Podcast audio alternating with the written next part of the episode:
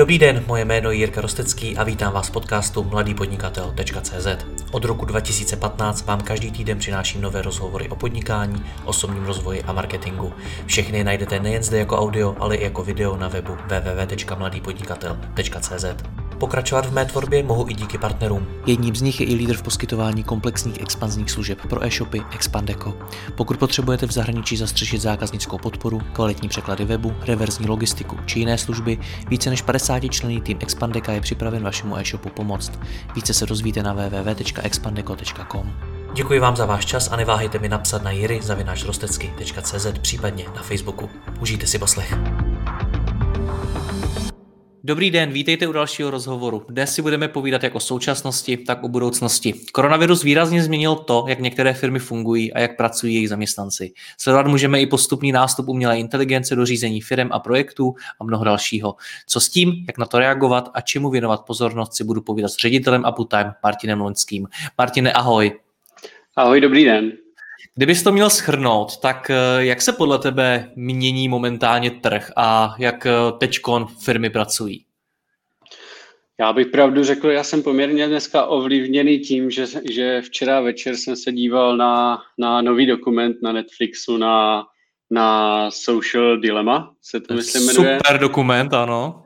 Je to super dokument, samozřejmě nebyl by to Netflix, kdyby to nebyl celo, celovečerní drama. uh, bohužel, nebo na jednu stranu i bohu dík, protože technologie jsou úžasné, uh, to nepo, nepovažuji jako poplašnou zprávu nebo jako hoax, protože tohle se opravdu děje. Jenom si to možná nechceme připustit, že, že se to opravdu děje až tak eh, do takové hloubky, protože ty data se opravdu sbírat dají. Jsme prosím tě vysvětlit, co se děje, protože mnoho našich posluchačů a diváků nemuselo ten dokument vidět. Já samozřejmě nebudu dělat spoiler, ale, ale když, jsem, když mluvíme o umělé inteligenci, tak uh, vlastně ten asi podle mě zásadní důvod, proč je to používáno, používáno jako pasport a proč to nikdy nikdo neviděl a vlastně uh, všichni o tom ví, ale nikdo si na to nesáhl, je asi hlavně ten, že ono to opravdu není vidět, protože to v současném vnímání lidí vlastně ani lidem neslouží. A v tom dokumentu je vlastně vysvětlené, vysvětlené to, že umělá inteligence byla, byla v, ve velké míře použitá k tomu, aby, aby dělala experimenty na lidech, sbírala o lidech informace a servírovala uh, lidem vlastně obsah, který, který vlastně nevytváří, nebo ta umělá inteligence nevytváří vůbec žádné hodnoty, je to jenom nástroj zisku. Jo, takže takže v podstatě, když se podíváte na sociální sítě, tak, tak je to ryze nástroj, nástroj eh, k vydělávání peněz. Takže um, super, super dokument, kde je ukázané, že technologie v podstatě můžou být uh, absolutně úžasné a na druhé straně nemusí vytvářet vůbec žádné hodnoty. To znamená, že nás umělá inteligence svým způsobem zklamala, když nám přináší primárně ne. takovéhle věci. Zklamal člověk. Eh, vždycky zklame člověk. Eh, jakmile, jakmile máte k, k ruce nástroj, který, který vy to i jako startup, jo, pojďme úplně od začátku. Máte skvělou myšlenku, stejně jako máme skvělou myšlenku my. Ve chvíli, kdy se nám do toho po, povede, a to nemusí být, eh, to nemusí být úmysl, ale když se startupu do toho povede na, vlastně na onboardovat nějakého investora, který s tím od začátku má nějaké jiné úmysly, tak vlastně z toho ani nevede cesta ven, že ve, ve chvíli, kdy, kdy ty peníze začnou ovlivňovat vlastně celou tu firmu, tak uh, v podstatě ani nemůžete říct, hele, tímhle směrem to, tímhle směrem to nepůjde, uh, protože něco a já to radši nechám umřít. Jo? Ten člověk, který vám do toho zainvestuje stovky milionů dolarů, tak vás tohle to nenechá udělat a použije na to veškeré prostředky. Takže ona to nem, totiž nemusí být od začátku ten účel, ale, ale ti lidi, kteří v tom vidíte ten hlavní zisk, tak to budou směřovat jenom tím, jenom tím vlastně tou cestou, aby z toho dostali co nejvíce peněz. Takže uh, nebudu to rozmazávat. Jo. Je to člověk chamtivost, touha po penězích, touha po moci a, a informacích, ovlivňovat lidi. Jo. Já to zkusím otočit trošičku proti tobě, protože uh, Já si pamatuju, že v tom dokumentu, omlouvám se, nepamatuju si jméno toho člověka, ale byl to někdo, kdo pracoval ve Facebooku a podílel se na vytvoření tlačítka To se mi líbí. A on tam v tom dokumentu říká, že to tlačítko vytvořili s dobrým úmyslem, proto aby mm-hmm. šířili nějakou pozitivitu, lásku mezi lidmi a podobně. A že je vlastně vůbec nenapadlo, že jednoho dne budou lidi závislí na tom, aby měli lajků co nejvíc a že to bude vyvolávat deprese, úzkosti a podobně. To znamená, že ten dokument je zajímavý v tom, že tam mluví lidé právě z těch sociálních sítí, jako třeba z Facebooku, z Instagramu a podobně. A sami přiznávají kolikrát, hele, my jsme to vůbec nečekali. Mm. Teď tady mám tebe v tomto rozhovoru. Vy v Uptime vyvíjíte obrovského virtuálního asistenta, který mi může pomáhat řídit firmu. A tak mě zajímá, jestli vy si uvědomujete, co tvoříte, co to jednoho dne může způsobit. My si to uvědomujeme. Já jsem, já jsem si hlavně z toho dokumentu uvědomil jednu zásadní věc. Uh, a to není jako žádná, žádná novinka, ale spíš jsem si to sformoval, spor, sformoval tak, že se to dá říct ve dvou větách. Tam krásně zaznělo to, že ve chvíli, kdy sociální sítě jsou zdarma, tak oni vlastně nejsou zdarma, protože vy jste tím produktem. A ve chvíli, kdy my stavíme produkt, kde ten uživatel nebo ten zákazník není tím produktem, protože on platí za to, že tu službu používá, tak my jsme vlastně úplně na jiné, jiné úrovni. My, my nepotřebujeme toho uživatele v té aplikaci uh, držet, my mu nepotřebujeme servírovat reklamu, takže my nepotřebujeme ovlivňovat jeho život a, a vlastně uh, působit na jeho psychologii a vlastně vyvolávat mu ten dopamin. Jo, takže, takže co se týče toho etického pohledu, tak ve chvíli, kdy za, za nějakou aplikaci platíte, tak ten, ten, ten styl monetizace je postaven na něčem jiném. A jako nebudeme si lhát. My děláme aplikaci pro to, abychom vydělali. Jo. Definice podnikání je soustavila činnost za, za účelem zisku, že jo. A, takže nebudeme ma, mazat nikomu med kolem huby. Všichni na tom chceme vydělat peníze. Ale ten, ten způsob, jak to monetizovat, jestli, jestli budeme přes mrtvoly a budeme toho člověka uh, ovlivňovat, anebo prostě uh, řekneme, ale ta aplikace je placená, vy to platíte a my vám opravdu pomůžeme a nebudeme, nebudeme vás vlastně jako ovlivňovat. Já nebudu, nebudu to zase dál, dále rozpitvávat, asi, asi jste pochopili, co jsem tím chtěl říct.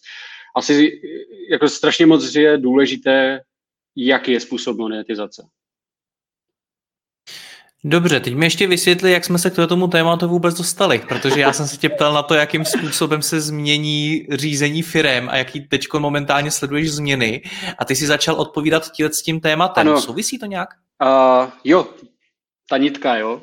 Uh, začalo to tím, že já jsem tím teďka hodně ovlivněn. Uh, asi jsem to na začátek chtěl říct. Um, samozřejmě způsobí, uh, nebo to řízení těch firm se strašně moc změní tím, že lidé si začínají uvědomovat to, v čem, v čem dobří nejsou. A to jsou hlavně výpočty.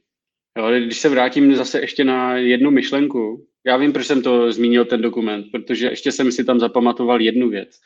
A to je, uh, za posledních x let, co vznikly počítače, tak mě zaujalo číslo 100 kvadrilionů, což je číslo, že o 100 kvadrilionkrát se zvýšil výpočetní výkon uh, za celou tu dobu nějaké evoluce těch počítačů. Takže my máme, my máme momentálně výpočetní výkon, který je 100 a 15 nul krát vyšší, než kdysi byl. Ano, vlastně tam je... říkali, že vůbec nic nerostlo rychleji než tohle. Přesně tak. A tom, tohle mě na tom zaujalo nejvíc, protože jako, jak často člověk zná názvy těchto těch čísel. Jo? Já znám Marioplex a Google, Google Plex, které, které myslím mají kolem 90 nul. To jsou takové ty známé, ale, ale ty mezi to jako 15 nulách, to už člověk nezná, tak to jsem si zapamatoval. A důležité je to v tom, že, že vlastně ta doba je, je neskutečně nakloněná tomu, řešit ty věci, které člověk nedokáže, ať už je to agenda nebo co, co člověk nechce dělat, je to rutina a podobně, tak ta doba je nakloněná tomu, aby tohle to všechno dělal stroj. Protože ať si to chceme přiznat nebo ne, tak 100 eh, kvadrilionkrát vyšší výkon, než byl v historii, znamená to, že vlastně ten stroj je teoreticky schopen udělat totálně cokoliv. Jo, když se budeme pořád bavit o obecné rovině, mohli bychom sklouznout kamkoliv. Ale uh, to, jak se vlastně změní řízení těch firm i do budoucna, a nejenom řízení firm, ale všechny, všechny možné další oblasti, je, že všechny ty rutinní a, a, a, a věci, které souvisí s agendou, bude řešit samozřejmě stroj. Člověk eh, nebude otrukem, otrukem práce a, a i spoustu rozhodnutí dokáže udělat stroj na základě toho, eh, že se něco naučil. Já třeba mm, momentálně debatujeme s, s, s kolegy nebo debatujeme, už je to ve fázi implementace, jakým způsobem, jakým způsobem začít dělat uh, daleko hlubší ro, uh, rozhodnutí ve firmě automaticky na základě toho, jací lidé jsou, jsou v tom týmu, ale věřím, že ještě v tom rozhovoru se k tomu dostaneme, ať, ať zbytečně nepřeskakuju. No, to nevím, jestli se k tomu dostaneme, ale jestli Možná, jsem pochopil, dobře, pochopil dobře, tak uh, dnešní šéfové firm a manažeři už uh, na to nestačí? Už, už, už je to na ně plně moc komplikovaný a už to nezvládají? To bych neřekl. Oni to nezvládali nikdy. Uh, ta doba se zrychluje, jo? To je taky takový jako kliše, které, které, se, které se říká. Samozřejmě je to pravda a jsou pořád větší nároky.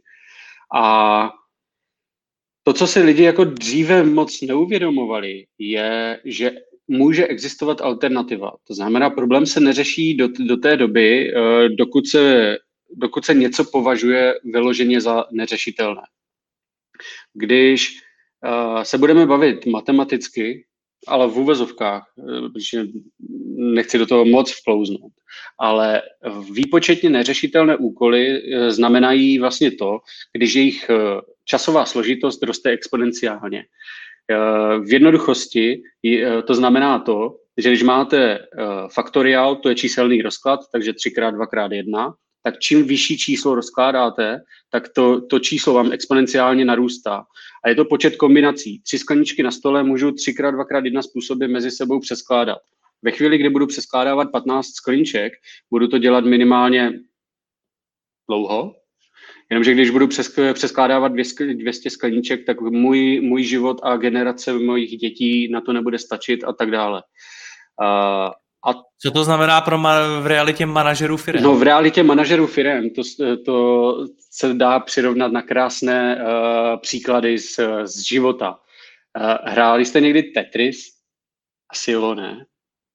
No, ano. Ve chvíli, kdy si skládáš Tetris, tak máš samozřejmě miliony kombinací, jakým způsobem to můžeš poskládat. Nehledě na to, že nevíš, jaké kostičky ti dopředu uh, jedou a navíc to, na to máš málo času. Každý projektový manažer hraje Tetris a hraje ten Tetris s tím jedním zaměstnancem, kdy, to, kdy tomu zaměstnanci prostě skládá tak, aby to bylo co nejefektivnější. Já vím, že vy máte 15 zaměstnanců a vy hrajete 15 Tetrisů najednou. Myslíš, že to jde hrát? Nejde to hrát. Nebo druhý, druhý problém je, je, je problém, problém balení batohu. Potřebuješ si do batohu zbalit co nejvíce věcí, a seřazené podle priority, protože každá ta věc má podle tebe, uh, pro tebe jinou prioritu. Každá věc váží něco jiného a musí se vést do 10 kilo. To znamená, ty tam potřebuješ co, největší věc, co nejvíc věcí s co největší prioritou a musíš ještě dodržet váhu. Ten, ten počet kombinací, jak vyzkoušet prostě třeba 50, 50 položek, které si můžeš zbalit, je tak neskutečně velký, že vlastně si zbalíš stejně jenom polovinu toho a vykašleš se na to. To samé, to samé problém obchodního cestujícího. Potřebuješ, eh, funguje to podobně jako navigace. Ty potřebuješ najít trasu uh, mezi městy v České republice, mezi všemi městy v republice, tak, aby jsi vlastně nejezdil jak blázen, aby ta cesta byla nejkratší a každé město, aby navštívil pouze jednou, aby se prostě zbytečně někam nevracel. A těch, ten vlastně nalezení té trasy je zase výpočetně tak neskutečně komplikované, že člověk by to zase dělal uh, třeba miliardu let. Uh, Uh, takže v, jako v lidském životě existuje spousta tady těchto těch problémů, uh, které mají jméno. V teoretické informace jsou opravdu pojmenované uh, a, a vždycky se mělo za to, že jsou v podstatě neřešitelné. To, že neexistuje vlastně, neexistuje způsob, uh, jak tohle to vyřešit. Tenhle ten názor samozřejmě, nebo tenhle ten fakt samozřejmě trvá, nicméně tím, že jsme si řekli, jo, kolika násobně se nám zvýšil výpočetní výkon, tak jsme schopni vlastně v dnešní době se dostávat k číslům, které jsou velice blízko tomu optimu. To znamená, optimu znamená, že jste blízko opravdu řešení, které je nejlepší. Uh, takže vám stačí vlastně třetí, čtvrté, desáté, padesáté nejlepší řešení, protože je pořád lepší než to, co dokáže najít člověk. A to je vlastně ten výsledek. Stroj dokáže udělat něco daleko lépe než člověk, byť to nemusí udělat úplně nejlépe, ale vždycky bude několikrát, několikrát uh, lepší než, než, než ten člověk. Když to je to všechno popisuješ a říkáš, jak se ta doba zrychluje, jak se to všechno komplikuje, jak hrajeme tolik Tetrisů najednou, tak uh, mě napadá, jak jsme vůbec schopní budovat firmy, jak jsme schopní řídit firmy, protože z toho, co ty, jak, jak ty o tom mluvíš, tak mi přijde, že to je v podstatě nemožné. Tak a teď pojďme do toho pozitivního. Jaký vznikají firmy? teď půjdeme trošku do toho pozitivního. A, a zajímá mě, jak to, vznikají co... teda vůbec, jaký vznikají firmy to co, to, co se člověku nedá upřít a co věřím tomu, že nikdy jako stroje nenahradí, je a obecně kritické myšlení, objektivita a, a, a nějaký, nějaký pocit a nějaká, a nějaká analytická činnost, že ten člověk je schopen se nad tím opravdu uh, v podstatě za, zamyslet. A to je přesně důvod, proč i my říkáme, že děláme projektového, virtuálního projektového asistenta a ne projektového manažera. A to přesně z toho důvodu, že manažer se v té firmě nedá nahradit. To je, to je, to je za mě je to alfa a omega. My nemáme ani ambice nahradit projektového manažera ve firmě.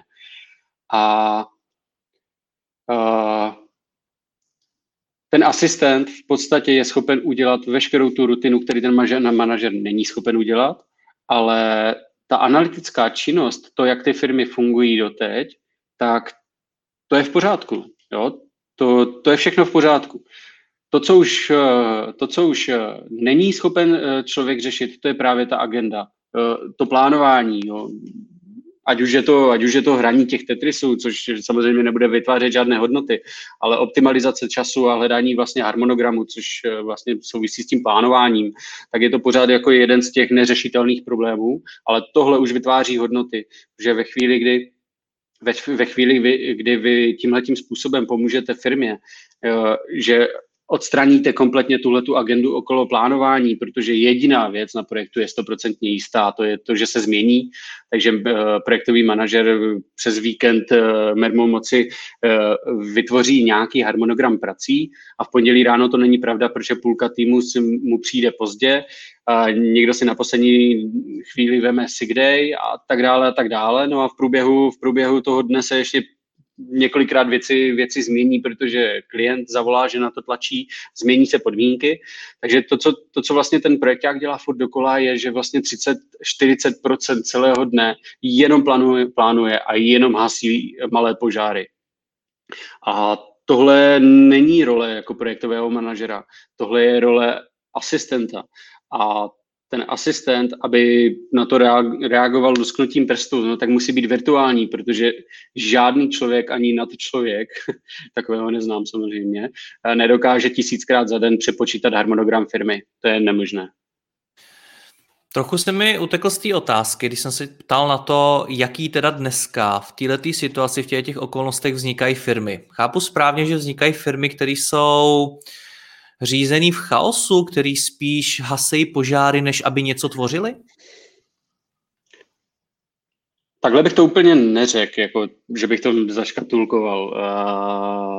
záleží typ podnikání a, a podnikání od podnikání. Záleží na složitosti těch procesů. Samozřejmě záleží na, na počtu lidí v té společnosti. Záleží na, na spoustě faktorech, jak jsou ty procesy mezi sebou pro, provázány, kolik vlastně těch projektů nebo zakázek běží. Jo? To, to jsou všechno docela dost klíčové parametry, které ovlivňují komplexitu nebo složitost plánování harmonogramu nebo, nebo té agendy té firmě. A když se budeme bavit obecně, tak, tak ty firmy ne, nemůžou nutně vznikat v chaosu. Ty klíčové kompetence tam, tam ve většině případů jsou opravdu zastoupeny To co, to, co tam, to, co tam nefunguje, je efektivita a produktivita, protože tahle může fungovat jenom tehdy, když já, si, já jsem stoprocentně uh, schopen uh, se spolehnout na to, že harmonogram mých lidí je sestaven tak, že lépe už to nejde.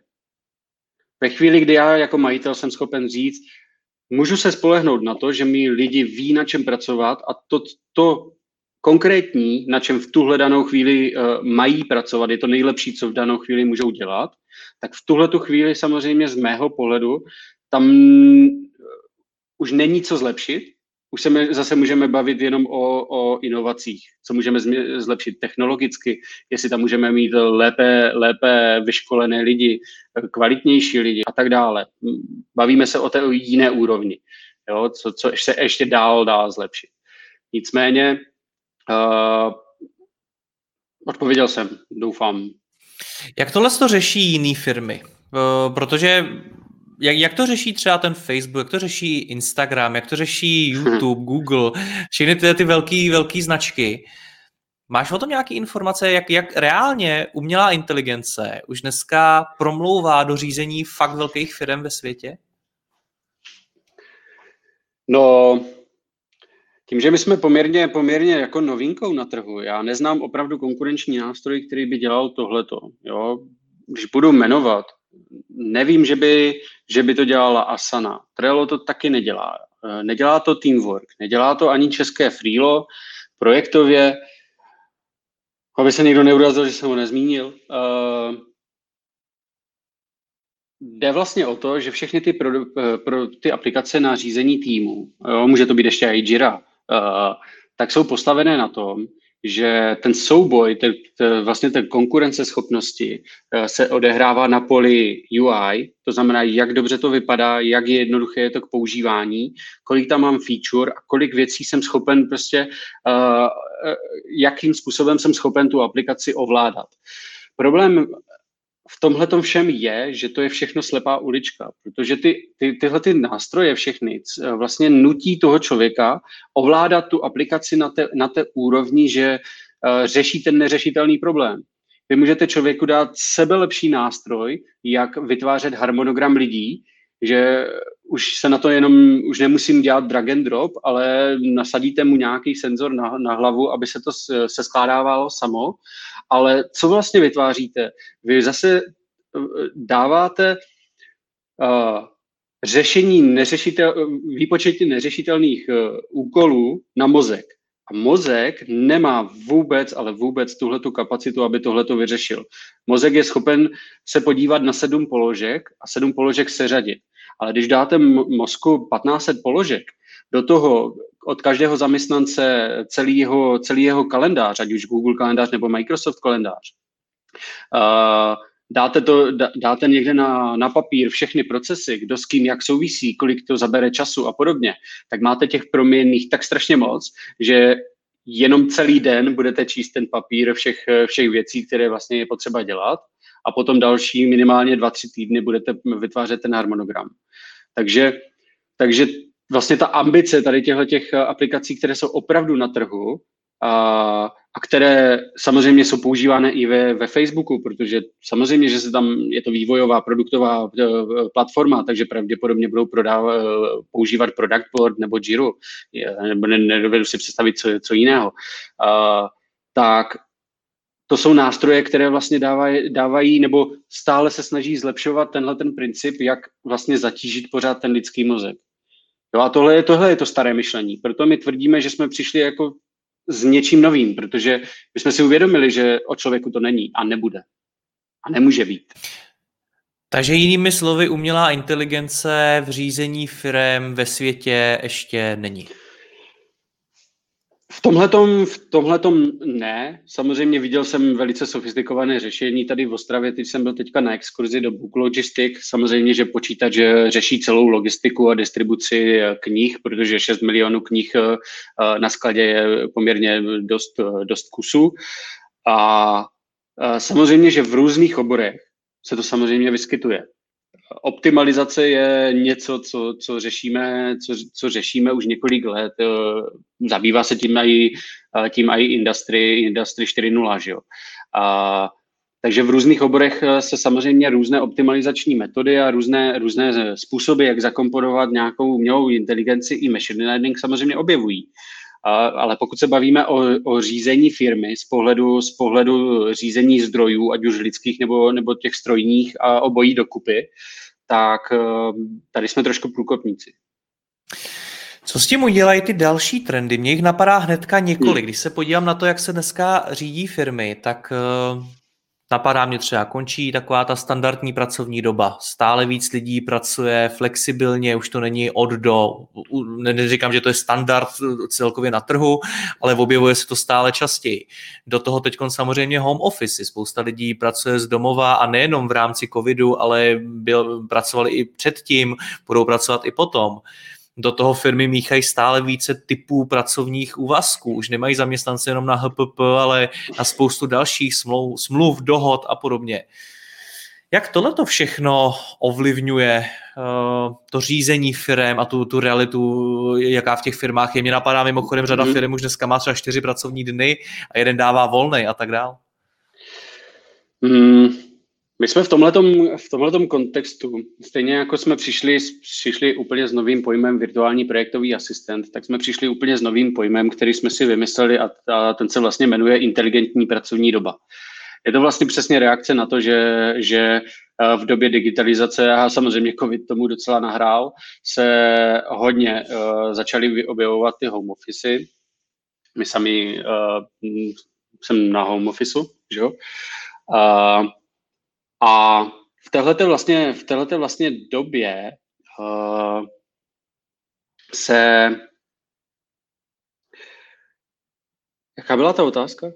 No jak, se, jak to je to všechno promlouvá do reality řízení firm, všechny ty, ty nové trendy?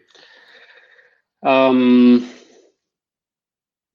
no velice, ve, velice aktivně. A samozřejmě je třeba přemýšlet i nad tím, jakým způsobem, protože ten stroj, on je, on je eh, přesně naprogramovaný k tomu, co by, co by měl dělat.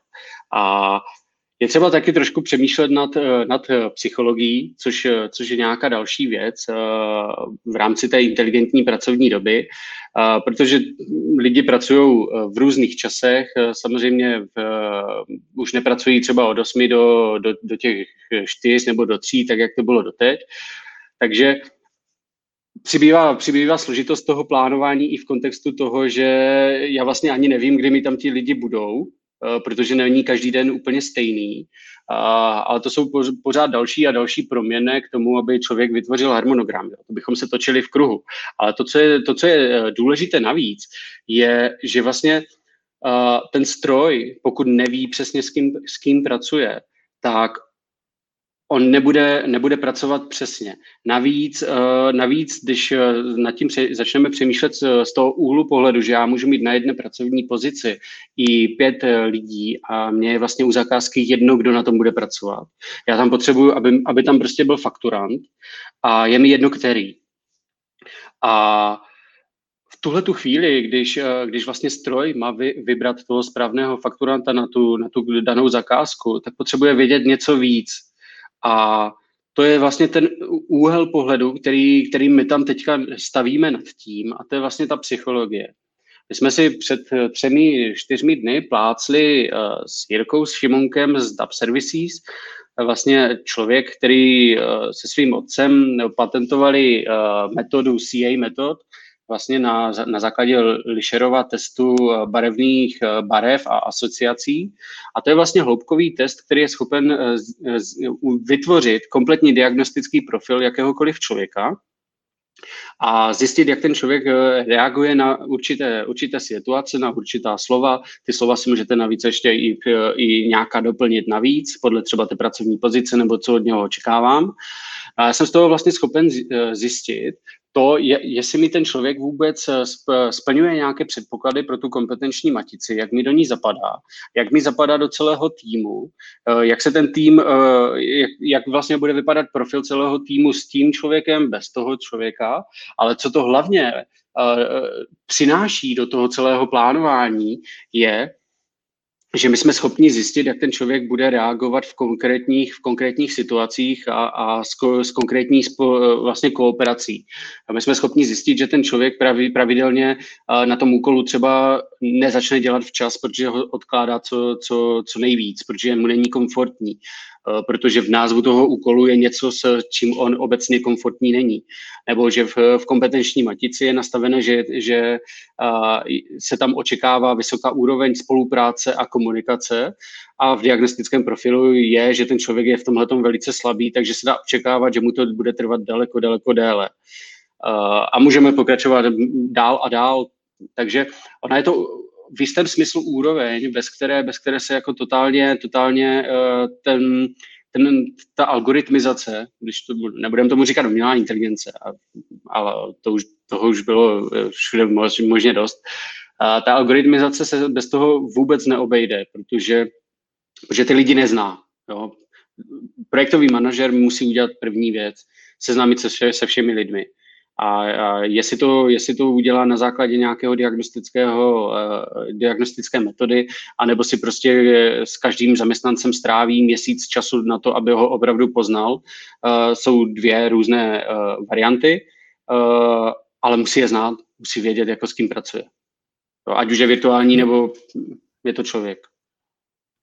Tak jak to vnímám, to, co říkáš, tak mi přijde, že se dneska nacházíme v takovém mezidobí, uh, mezi starým myšlením toho, jak se dřív prostě řídily firmy, tak je dneska řídí většina lidí a pomalu se přesouváme do něčeho nového, mnohem víc sofistikovanějšího, fungujícího více na datech a tak dál. Uh, Nicméně, co dělat teďko, jo? když nás poslouchám hmm. a ty mi říkáš, že ani ten Facebook prostě ne, evidentně jako asi nebude řízený umělou inteligencí a podobně a používá nástroje, který může používat takřka každý.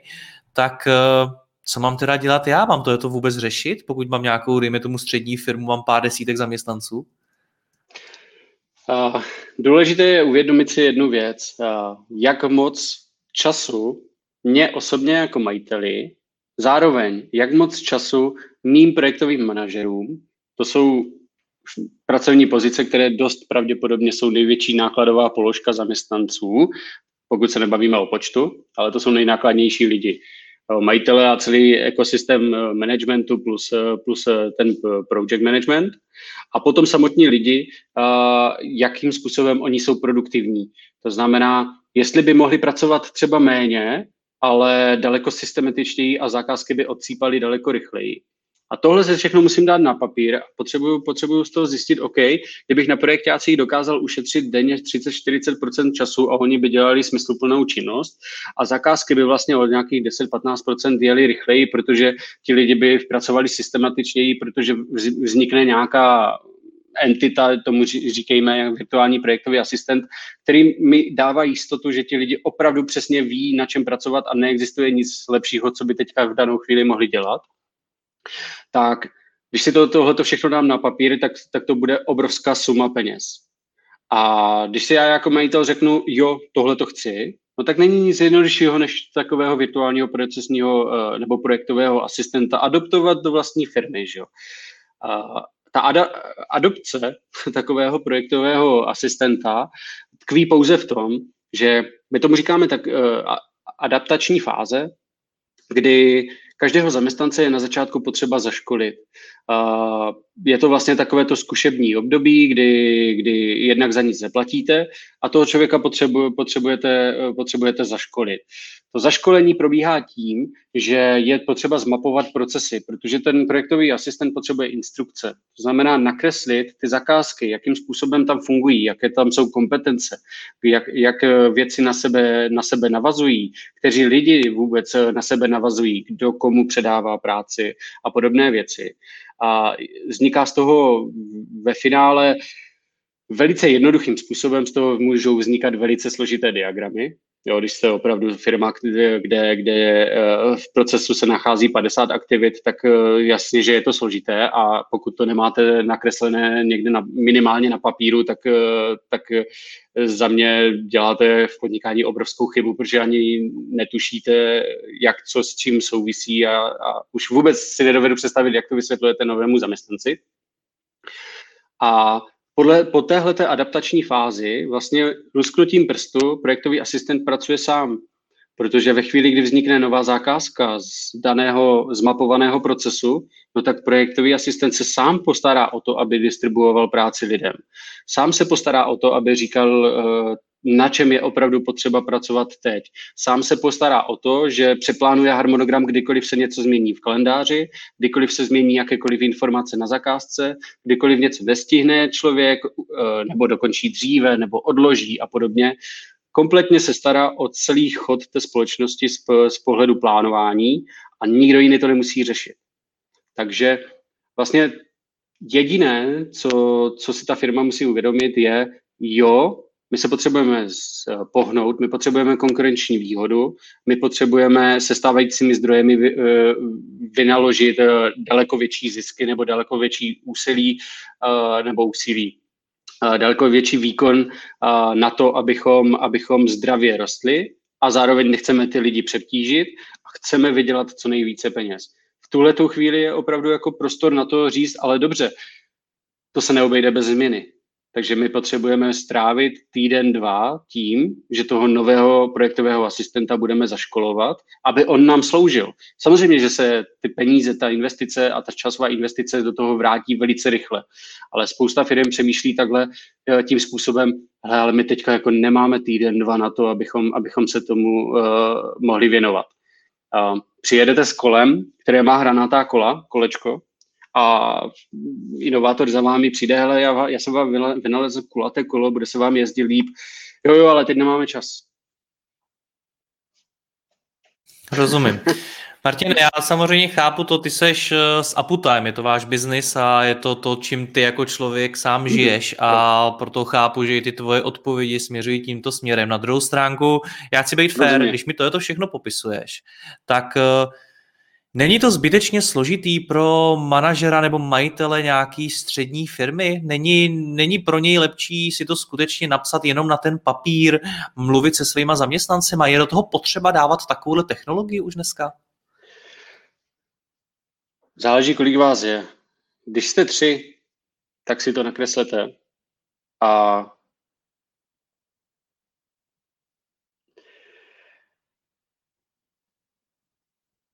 Pojďme se na to podívat z toho pohledu, že vy jako majitel, nebo ty jako majitel, a máš kalendář. Ten kalendář máš úplně plný.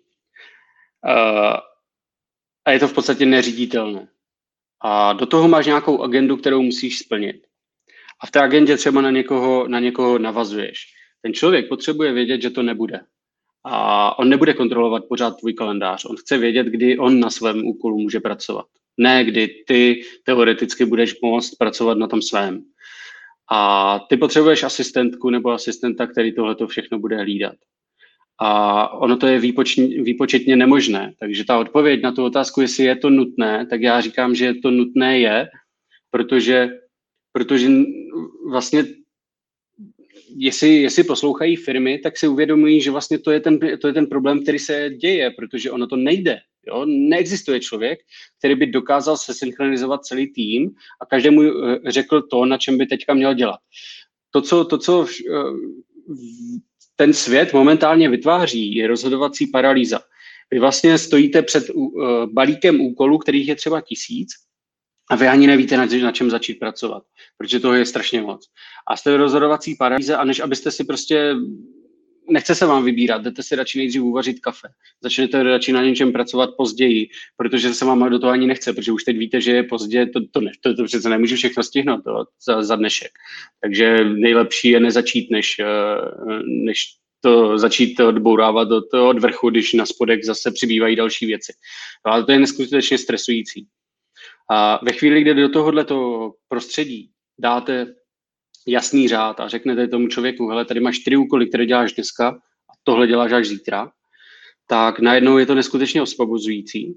Najednou mi do toho někdo řekl, hele, takhle ty čtyři věci jsou opravdu pro dnešek nejdůležitější a vlastně zbytek dělám zítra a ty čtyři věci jsou pečlivě vybrané eh, a vlastně stále se to přepočítává, jestli jsou reálné, aby tam pořád byly. Eh, ty, ty věci jsou pečlivě vybrané podle toho, jak ti ostatní pracují, protože pokud já navazuji po kolegovi, ale kolega má celodenní meeting, tak mě absolutně nezajímá ten úkol, eh, se kterým já po něm navazuju. Já ho ani nechci vidět. Já vím, že ho budu vyřešit asi zítra, protože dneska už se nestihne. Takže chci, aby ten asistent na to všechno, nad tím všech, vším přemýšlel v reálném čase a nezatěžoval mě věcmi, které opravdu mě teďka nezajímají. Mě zajímá, co mám dělat teď, jeden konkrétní řádek úkolu a tohle mě zajímá a to je neskutečně osvobozující. Nebo ne, nepřijde, nepřijde ti to jako, jako, že vlastně totální svoboda. Já vím, že si udělám tady tohleto a, ne, a vlastně nepřemýšlím nad tím, co kolegové, kdy, jak, kdo, s kým, proč. Rozumím. Poslední věc, která mě zajímá, je, ty jsi několikrát zmínil to, že manažeři dneska řešejí stále více výpočetně neřešitelných úkolů. Já když se ale bavím s manažery, majiteli firem a podobně, tak mi málo kdo z nich řekne, hele Jirko, já fakt jako řeším hodně výpočetně neřešitelných úkolů. Jak si, pokud nás teďko někdo takový poslouchá, představ si ho, že třeba to poslouchá jako podcast a jede teď autem jo. někde na dálnici a má, má firmu nebo tým, dejme tomu 20 lidí, tak mi řekni, na čem on si může uvědomit, na čem on může pocítit to, že řeší výpočetně neřešitelný úkoly konkrétně? No to je jednoduché, že se ne, není schopen dobrat, dobrat eh, tomu výsledku. Uh, nebo není schopen ověřit, jestli ten jeho, jestli neexistuje náhodou lepší výsledek, než on uh, vytvořil. Hlavně ve chvíli, kdy vám něco zabere hodně času, jo, ve chvíli, kdy manažerovi zabírá 30 až 40 času plánování, tak je něco špatně. Tady není co ověřovat. Pokud, pokud 40% jeho dne v práci on řeší hašení malých požárů, to znamená stále přeplánovávání a, a vlastně chodí po firmě a říká, proč teď děláš tohle, to, teď, to teďka bys neměl dělat, měl bys dělat úplně něco jiného. A ještě za ním chodí lidi, jako co, co teda mám dělat? A nebo za ním nechodí lidi vůbec a týden o nich není, není uh, vůbec uh, slechu ani video, tak uh, to je taky špatně. Uh, takže se tam musím já přijít doptat, jako jestli je všechno v pořádku, jestli vůbec něco dělají nebo jenom sedí na židli. A to jsou, to jsou vlastně ty, ty, ty situace, kdy, kdy ten projekt, jak si na to odpovídá sám, trávím tím hodně času, tak je asi něco špatně. Asi, asi řeším, řeším něco, co, co řešení nemá nebo má, ale já na to nemám kapacitu. A jako nestyděl bych si říct nebo přiznat si, že na to nemám kapacitu, protože my nejsme stroje. My jsme tady od toho, že my máme emoce, máme analytické myšlení, dokážeme přemýšlet subjektivně i objektivně. To stroje neumí. Proto tady jsme, to je naše lidskost. Stroje umí počítat. Přesně to, co jim dáme spočítat. Martine, já ti děkuji za rozhovor, ať se ti daří, měj se hezky, ahoj. Ahoj.